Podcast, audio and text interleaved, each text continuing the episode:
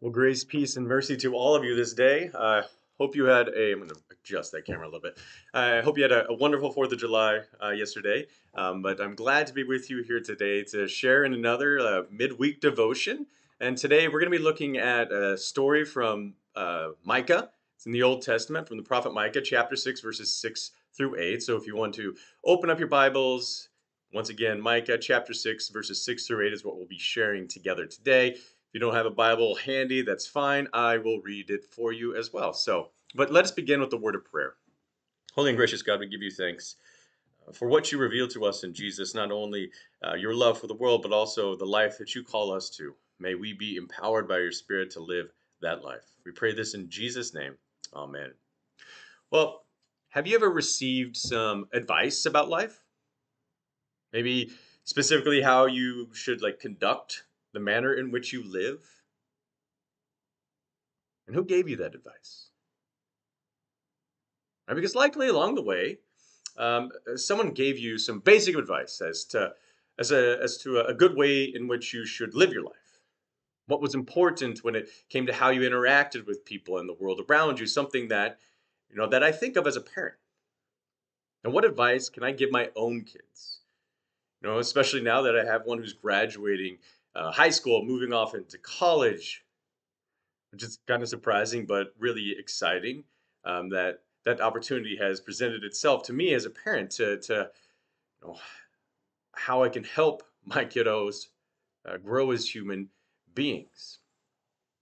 And something that I always uh, said when I would take them to school, I always did this mantra if they dropped them off in the car, I would say, you know, open hands, open hearts, open minds. Um, when they go to school today. I don't know if that's still going to work as advice, but you know, like this idea of like, what do I share? What do I say in which can guide uh, my kids or anyone in the way in which they live their life? Well, today's devotional reading from Micah chapter 6, verses 6 through 8, well, it lays out, I think, some really good advice for us. So this is what the prophet writes With what shall I come before God and bow myself before God on high? Shall I come before God with burnt offerings, with calves a year old? Will the Lord be pleased with a thousand of rams and ten thousands rivers of oil? Shall I give my firstborn for my transgression, the fruit of my body for the sin of my soul? He has told you, O mortal, what is good, and what does the Lord require of you but to do justice, to love kindness, and to walk humbly with your God. Now, throughout the book of Micah, God contends with Israel concerning the, the relationship that exists, exists between the people and God. God has concerned, uh, God's concerned because what God has intended, the life that God expected of the people, it wasn't coming to fruition. The people were not living the kind of life God had hoped for them. And in uh, the particular part of the story that I share with you, the people are wondering in response to what you know what God has done for them, all the saving acts God has performed on their behalf. The people ask, well, what God expects of them in view of their sins.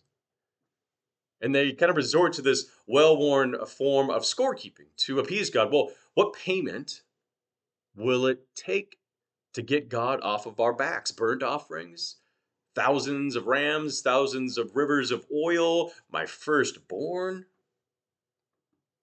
The people are wondering, how can I even the scorecard? But what we hear in, in God's response is God turning the people away from their focus on the types of offerings and towards the towards a focus on the type of person.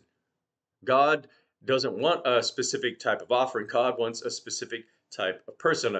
And God clarifies what is good, right? The answer is pretty straightforward to do justice, to love kindness, to walk humbly with their God. Now imagine what our life, what our country, what our world would be like if all people, especially those who have been entrusted with roles of leadership and authority, actually embodied this call to humility rather than self-centeredness.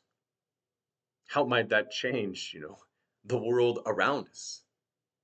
My guess is that it would change it pretty drastically for And for God, this is like it's the most basic piece in relationship with God. The orientation towards both neighbor and God is clear.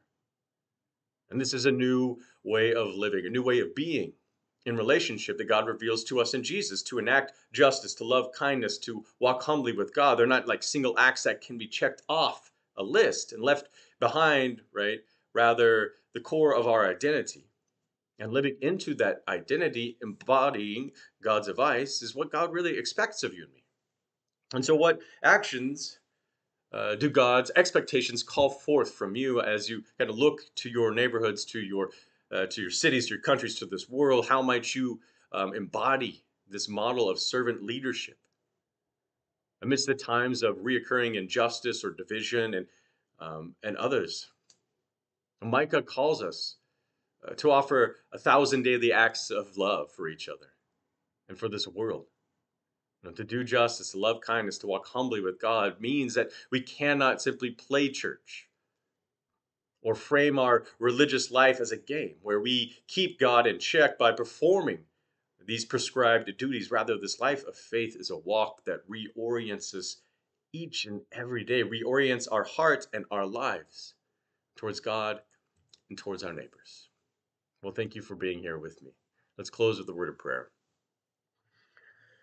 God of steadfast love, open our hearts each day that your Spirit would turn us in the direction of your love, your justice, would create a spirit of humility and service in us so that we would live as your people. Amen. Once again, thank you for joining me and being a part of this midweek devotion. We'll see you next week.